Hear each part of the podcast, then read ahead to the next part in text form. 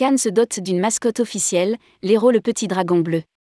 Il a été présenté au Canois à l'occasion du marathon Nice-Cannes. Le choix de cette mascotte qui participera aux événements festifs de la ville de Cannes tient à une légende médiévale qui raconte qu'un dragon survolait les eaux de la baie entre la Croisette et les îles de l'Hérin. C'est d'ailleurs par bateau que l'héros a fait son apparition. Rédigé par Bruno Courtin le mercredi 2 novembre 2022.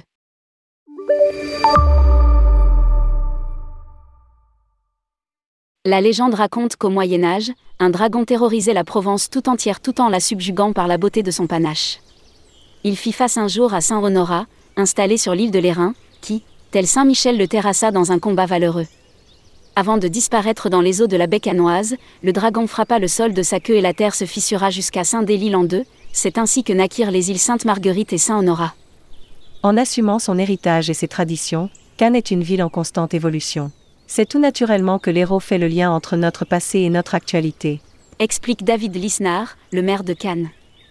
Le petit dragon bleu qui va incarner notre ville comme mascotte s'inscrit dans nos racines et notre patrimoine, à travers le mythe du dragon protecteur sur les îles de l'Airain. Cette mascotte s'inscrit pleinement dans le prolongement de la stratégie de marque, Cannes là où les talents s'expriment.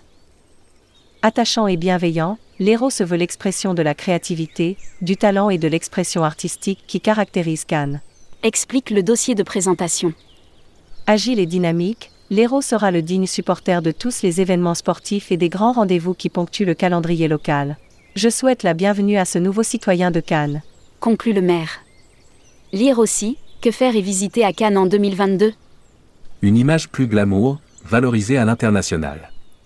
Cette initiative s'inscrit dans la stratégie de marketing du territoire canois. Déjà, il y a dix ans, après avoir accueilli le G20 et les plus grands dirigeants du monde, Cannes avait lancé des initiatives originales en matière de promotion territoriale décalée.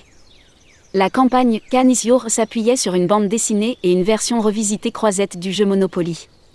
En 2015, David Lisnard associait sa ville à Deauville dans un marketing commun en se fondant sur les similitudes des deux stations célèbres pour leurs festivals de cinéma respectifs, pour leur dimension resort, pour le mélange étroit du business et du loisir avec une dimension people très présente.